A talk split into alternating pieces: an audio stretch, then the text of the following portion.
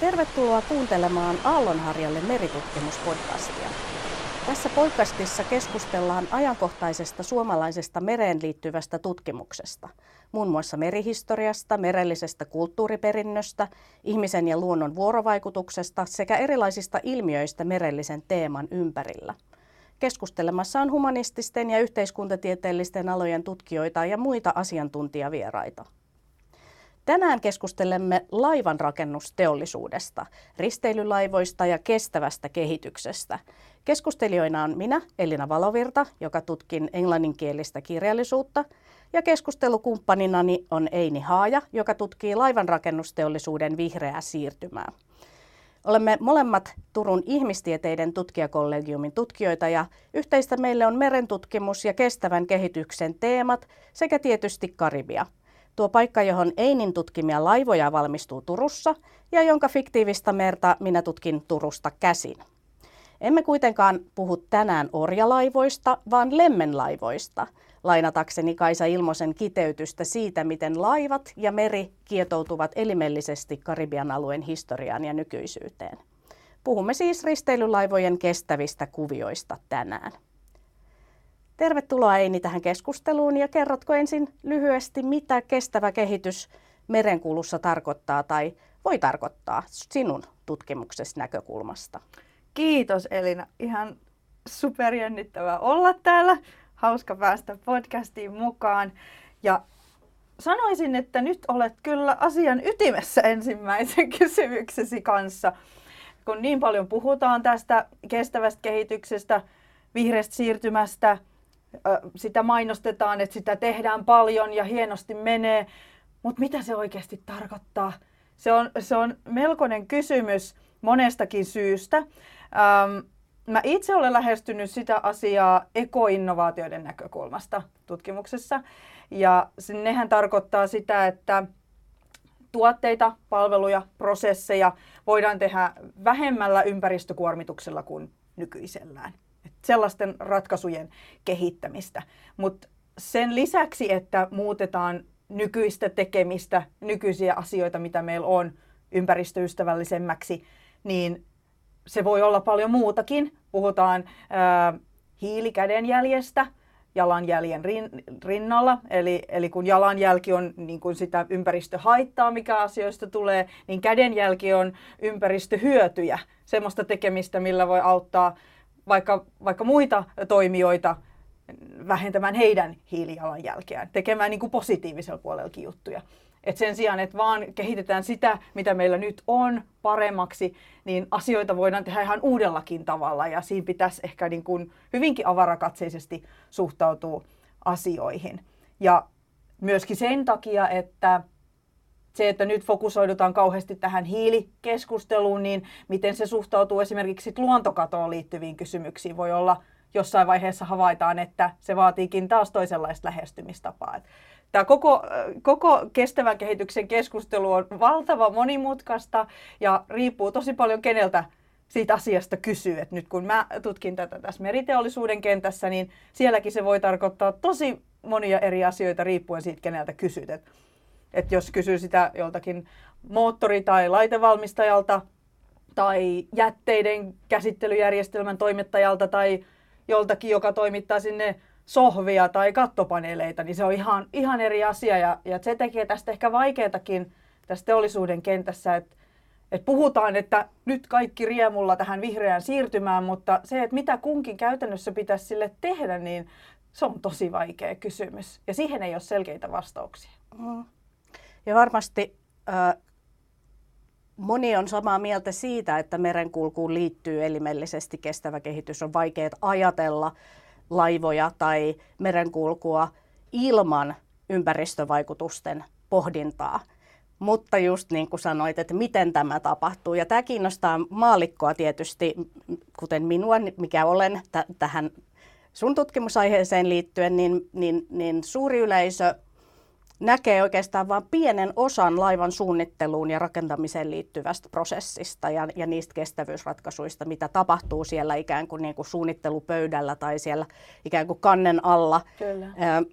Ne, mitä me nähdään, on esimerkiksi, tulee mieleen nyt äkkiseltään toi Viking Linein Gracein roottoripurjekokeilu, mm. ää, ää, uuden Viking Gloryn hävikin esto, buffet-ruokailuissa. Nämä nyt vain niin kuin kaksi pientä esimerkkiä, jotka on saanut mediahuomiota. Ja, ja samoin myös eri laivayhtiöiden sivuilla kerrotaan heidän laivojen uusista vihreistä innovaatioista, joita laivat hyödyntää.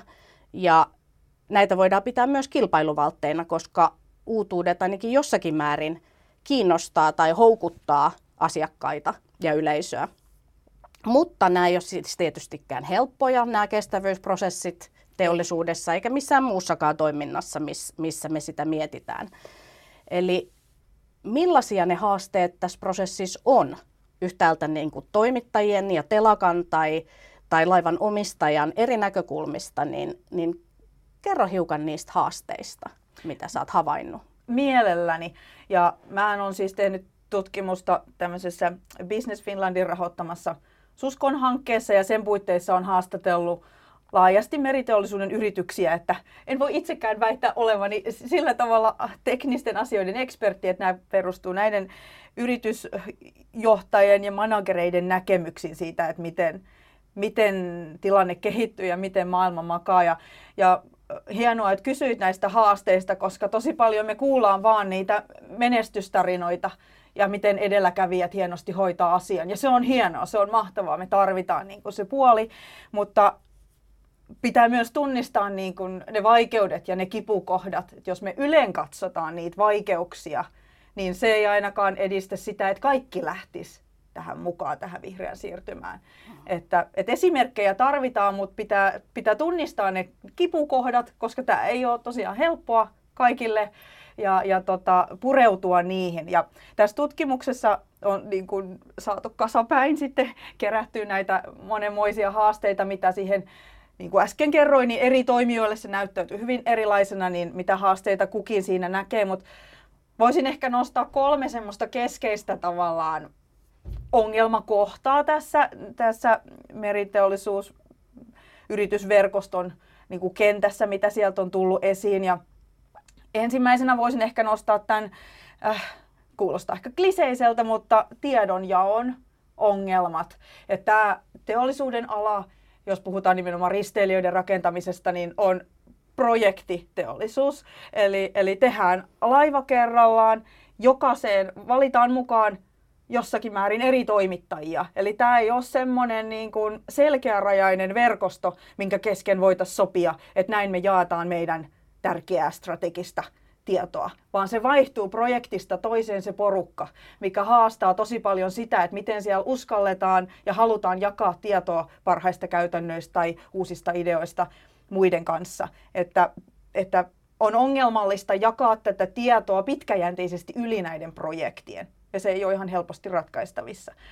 Sitten toinen ongelma on ehkä liittyen juuri tähän ekaan kysymykseen, että mitä tällä ihan oikeasti haetaan. Että siitä on aika laaja konsensus ainakin täällä Suomen, Suomen kentässä siitä, että, että ilmastonmuutos on totta, sille pitää jotain tehdä, hiilipäästöt pitää saada alas ja ympäristö pitää ottaa huomioon kaikessa toiminnassa. Mutta sitten kun mennään siihen kysymykseen, että kenelle me tätä tehdään ja, ja mitä tarkkaan ottaen tehdään, toisin sanoen, mistä joku meille maksaa, niin ollaan tosi vaikean kysymyksen äärellä. Et kun sitten kun katsotaan sitä verkoston ketjua aina sinne turisteihin asti, jotka on nämä risteilymatkustajat, jotka maksaa viime kädessä niistä, niistä tota, siitä kaikesta, mitä se risteilijä on, niin valitettavasti vaikuttaisi ainakin näiden, näiden kommenttien perusteella, mitä mä oon tässä aineistossa saanut, niin, niin turistit tällä hetkellä ei ole valmiita maksamaan ekstraa siitä, että se risteilijä toimisi ympäristöystävällisemmin kuin muut. Mutta se ei tarkoita sitä, etteikö maailma olisi ehkä menossa siihen suuntaan. Ja, ja sen, sen myötä niin kun risteilyvarustamot on, on tunnistaneet tarpeen siihen, että tätä pitää viedä eteenpäin. Ja siinä mielessä se kysyntä koko ajan kuitenkin kasvaa. Mutta silti siellä ei ole sitä asiakasta, joka asettaisi sellaisen tarkan mitattavan tavoitteen. Mutta toisaalta sitten regulaatio tulee tähän peliin ja pakottaa piankin yrityksiä mittaamaan hiilipäästöjä ja raportoimaan sitä. Että et kyllä pikkuhiljaa menee eteenpäin, mutta tämmöisen, kun tässä kentässäkin on paljon pk-yrityksiä, siis pieniä ja keskisuuria toimijoita, joilla on rajalliset resurssit, niin se, että he tietäisivät, mitä tarkkaan ottaen heidän nyt kannattaa alkaa tekemään, jotta se vastaa tulevaisuuden regulaatiovaatimuksiin ja tulevaisuudessa asiakkaan toiveisiin. Se ei ole ihan yksinkertaista. Ja tästäpä tullaankin tähän kolmanteen pointtiin sit oikeastaan, eli miten aktivoida tähän vihreän siirtymään vaadittava T&K-toiminta koko verkostossa. Ei vaan näiden edelläkävijöiden kesken, jotka tekee hienoa työtä, mutta myös ne kaikki muutkin pitää saada siihen mukaan. Että tämä, on, tämä vaatii niin kuin systeemistä muutosta. Tämä on iso asia ja se vaatii pitkälti eri toimijoita mukaan tähän kenttään. Ja nyt kun edetään, eletään semmoista maailman aikaa, että myös tämän koronapandemian jäljiltä esimerkiksi kaikilla ei noita resursseja ole ihan hirveästi niin kuin ylimääräistä, että, että mitä investoida tähän kehitykseen. Se vaatii rahaa, keksiä uusia materiaaleja, kokeilla niitä, sertifioida niitä tai rakentaa uusia järjestelmiä. Niitä ei voi ottaa niin kuin apteekkihyllyltä, niin se vaatii, vaatii uudenlaista tekemistä, että saadaan kaikki mukaan tähän koko verkostossa. Et nämä kolme aika kompleksista asiaa, jotka liittyy toisiinsa, on semmoisia keskeisiä haasteryhmiä, voisin sanoa, mitä tässä on tunnistanut. Mutta sitten, jos sallit, niin ottaisin esille myöskin sitten mm, niin kuin ylemmältä tasolta ongelmia tähän, tähän liittyen, että sen lisäksi, että mä oon tutkinut tätä yrityskentässä, niin mä olen siis tällä hetkellä tämän ihmistieteiden tutkijakollegiumin ohella istun tuolla Pan-Eurooppa-instituutissa Turun kauppakorkeakoululla ja siellä tutkitaan tätä niin kuin yrityskentän ja poliittisen päätöksenteon välistä vuoropuhelua ja, ja sitä vuorovaikutusta ihan niin kuin maailmanpoliittiseen ja geopoliittiseen myllerrykseen asti. Ja sitten kun ottaa huomioon kehityskulut, megatrendit niin kuin oikein siellä ylätasolla, niin on tärkeää huomata myös sieltä sieltä heijastuvat ongelmat tänne, kun tämä meidän pieni Suomi ja meriklusteri ja muu täällä ei olla missään kuplassa, vaan, vaan kytkeydytään niihin sen tason haasteisiin. Ja, ja oltiin tota, itse asiassa viime vuoden puolella haastateltiin muun muassa Euroopan komission virkamiehiä tähän vihreän siirtymän edistämiseen liittyen ja mitä haasteita he kokee sen edistämisessä EUn sisällä. Niin sieltä tuli mielenkiintoisia näkökulmia siitä, tai itse ehkä tulkittiin enemmän näin, että myös tiedonkulkua siihen suuntaan kaivattaisiin aika paljon enemmän. Että heillä on selvästi se käsitys, että, että yrityksillä on kova drive viedä tätä eteenpäin ja hienosti menee ja näin päin pois, mutta ehkä se tuntuma siihen, että miltä se näyttäytyy pienille ja keskisuurille yrityksille, mitä haasteita siellä on, niin siihen ei ehkä ollut ihan sellaista kosketuspintaa. Ja, ja tota, sitten sielläkin on tämä, että kuka kattaa nämä kustannukset tästä. Että yrityskentässä odotetaan paljon julkista tukea tähän siirtymään, mitä toki nyt on paljon saatavillakin. Mutta sitten taas toisaalta siellä, siellä tota, poliittisen päätöksenteon tasolla koetaan, että yrityksillähän ne ratkaisun avaimet on ja halu parantaa asioita ja että se, se edistää heidän kilpailukykyään, niin siinä on vähän semmoista munakana-asetelmaa. Ja sitten sit vielä sen voisin nostaa viimeisenä esille, että, että kun näiden yritysten kilpailuympäristö ei pääty EUn rajoihin, eikä myöskään ilmasto pääty EUn rajoihin, vaan me eletään vielä sit isommassa systeemissä tällä pallolla, niin miten, miten reguloida tätä EUn sisällä – tätä vihreää siirtymää eteenpäin niin, että nämä yritykset pystyy silti kannattavasti tässäkin hetkessä toimimaan globaaleilla markkinoilla, jossa kilpailijat ei joudu investoimaan ja käyttämään resursseja näihin asioihin. Olkoonkin, että pitkällä tähtäimellä se varmasti luo kilpailuetua, mutta tässä hetkessä niin se on haastavaa. Ja siinä niin kun sit taas poliittiset päätöksentekijät joutuu siihen, että heidän pitää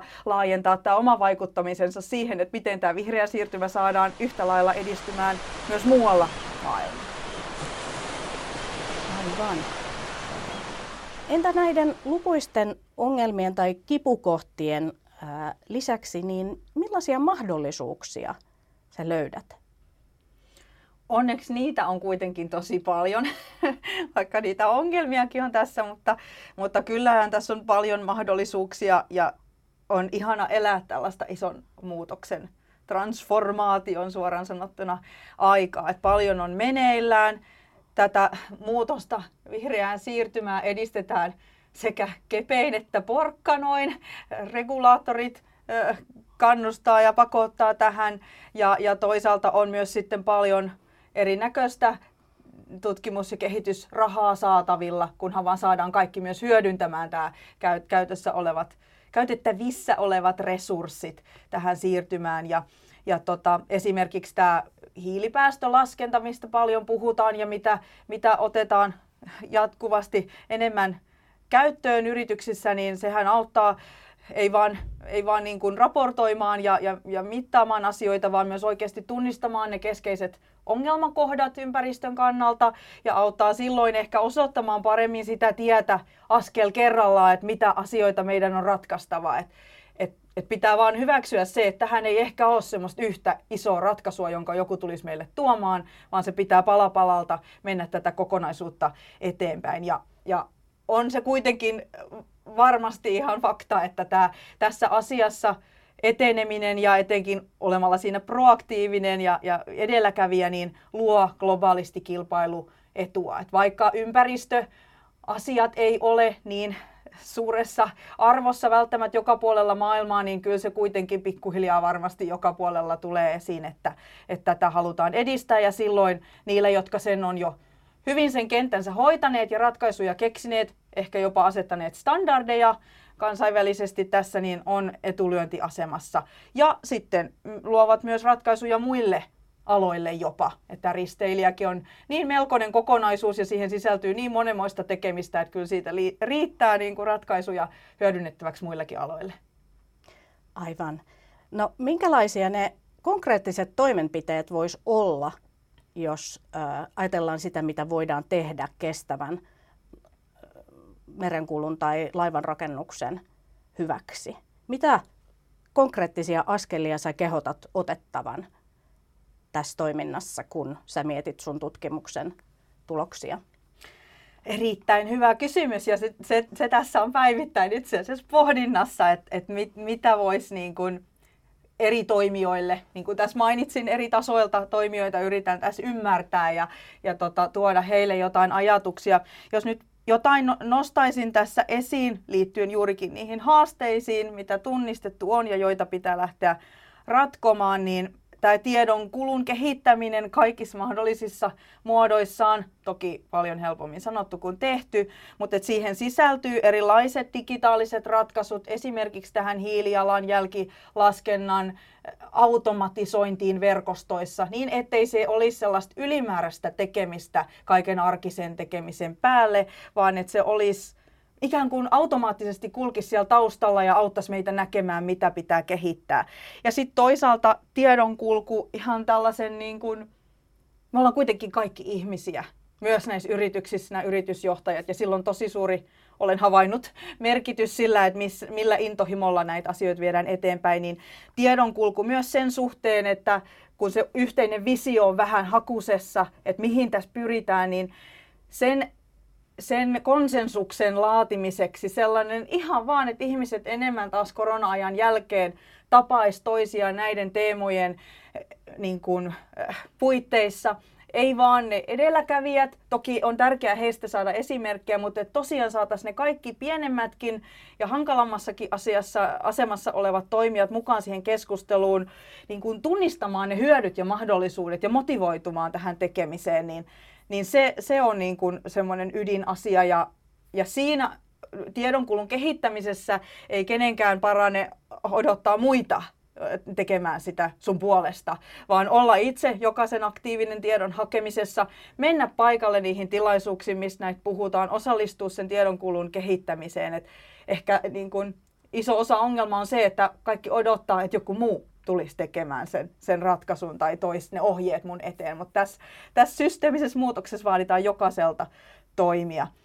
Sitten jos, jos vielä jotain muuta voisin heittää tähän, niin tämä tuleva regulaatiohan näyttäytyy osittain aika sumuisena tälle yrityskentälle, joilla ei ole ymmärrettävästikään aina aikaa perehtyä siihen, ja toisaalta regulaattorit itsekin sitä pähkäilee, että mihin suuntaan tätä viedään, niin sen ehkä ennakoivampi selkeyttäminen auttaisi myös luomaan sitä yhteistä päämäärää kenties, ja, ja sitten tekemään niitä kannustimia tähän ekoinnovointiin ja myös siihen liittyvään yhteistyöhön, mikä oli sitten tässä projektiteollisuudessa se yksi hankala juttu. Ja sitten viimeisenä juttuna tämän osaamisen brändääminen esimerkiksi nyt Suomessa. Me itse puhutaan siitä paljon ja me tiedetään se, sitä myös isosti yritetään viedä esille kansainvälisesti, mutta sitä ei voi kyllä koskaan tehdä liikaa. Et jotta tämä vietäisi tämä viesti myös sille yksittäiselle turistille, joka siellä jossain Miamiissa miettii, että mitenkäs minä vietän lomaani, onko se mikä näistä risteilijöistä vai onko se peräti joku muu lomanviettotapa, että, että sielläkin asti ymmärrettäisiin se ymmäri, ympäristöarvojen merkitys, niin se vaatii silkkaa markkinointityötä. Näin, näin mä sen kokisin ja silloin siihen pitää saada myös se koko verkosto mukaan rumuttamaan sitä asiaa, niin, niin kyllä sille sitten maksajakin jossain muodossa löytyy ja se kilpailukyky realisoituu. Eli tarkoitat siis sitä, että tarvitaan ää, kannustimia, mm. tiedonkulkua mm. ja sen, sen aktivointia ja sitten viimeisenä vielä – mikä se viimeinen nyt oli? Tämmöinen se... markkinoiminen ja Aivan, brändäys, niin. brändäys kyllä. Joo. kyllä. Ja Eli kannustimen, brändäys ja Joo. tiedonkulku olisi nämä kolme tämmöistä niin kuin, äh, toimenpidettä, joita voisi tehdä konkreettisesti. Kyllä. Sitten, Jos saanko mä vielä lisätä siihen brändäämiseen semmoisen pointin, että et, et se on myös sellainen niin kuin motivaattori, mitä kaikki yritykset ei ehkä edes niin kuin hoksaa, että jos he lähtevät esimerkiksi tätä hiilijalanjälkeä pienentämään tai muuten tekemään ympäristötekoja, että millä kaikilla tavoin he vois markkinoinnissaan sitä hyödyntää. Kaikilla ei ole, ei ole tätä näkymää, niin, niin myös siinä voisi heitä auttaa. Ja ehkä me just tämmöisessä kauppakorkeakoulun tyyppisessä organisaatiossa voidaan siinä olla avuksi eri hankkeissa. Nimenomaan, eli paljon on tehtävää paljon on vielä selvittämättömiä asioita. Nyt lopuksi siirrytään tämmöisiin vähän lyhyempiin kysymyksiin, joissa mä esitän sulle muutamia karrikoituja väitteitä okay. tutkimuksesi pohjalta ja sä saat kumota tai vahvistaa ne no, ihan, niin. ihan kahden virkkeen vastauksin. Ja nämä on nyt muodostettu nämä väitteet sun ja Jouni Saarnin ajankohtaiskatsauksen pohjalta, jossa te kompaktismuodossa esittelette kestävyysnäkökulmia laivan rakennusprosessissa. Joo. Ja tämä on ö, löydettävissä helposti verkosta tämän CCR-yksikön sivuilta. Se on siis kauppakorkean tutkimusyhteistyöhön profiloituva tutkimusyksikkö ja olet toiminut tässä mainitsemassa SUSKON-projektissa Sustainable Shipbuilding Concepts. Tavoite on kartottaa ja luoda, tai siis projekti on päättynyt, joille oli kartottaa ja luoda kestäviä ratkaisuja ää, jo siellä laivateollisuuden suunnitteluvaiheessa ja sitten tässä sun ää, tutkijatohtorin projektissa jatkat tämän aihepiirin tutkimusta mainitsemilla tavoilla, niin kuin äsken meille oot avannut. Ja ää, ensimmäinen väite kuuluu näin. no niin. La- laivan rakennusteollisuuden eri toimijat on erillisiä saaria ja näin tulee ollakin. No ei. kyllä tämä, niin, niin kuin kuvasin, niin no kaikki liittyy aina kaikkeen, mutta kyllä tämä vaatii kaikilta yhteistyötä. Kyllä, korostat erityisesti tällaista integraatiota ja verkostoja. Juu, kyllä vaan. No entäs sitten äh, seuraava väite, avaimet käteen periaate ei enää toimi nykypäivänä suhteessa kestävyyden toteuttamiseen laivan rakennuksessa? No kyllä äskeiseen liittyen sanoisin tähänkin, että ei. Että kyllä äh, tämä risteilijäkin on valtava kompleksinen tuote ja, ja siinä on paljon erilaisia rajapintoja, mitkä vaatii yhteensovittamista. Myös sitten merellinen ympäristö luo monenlaisia vaatimuksia esimerkiksi materiaaleille ja, ja kaik, kaikelle mahdolliselle siellä, niin näitä ratkaisuja ei ole ihan helppo toteuttaa kenenkään missään siiloissa tai omissa kopeissa, vaan kyllä se vaatii paljon yhteensovittamista ja yhdessä rakentamista. Aivan. No sitten kolmas väite, mitä jo sivusit tuossa, eli risteilymatkustaja ei halua maksaa ekstraa risteilyn ympäristöystävällisyydestä. Pitääkö tämä paikkansa?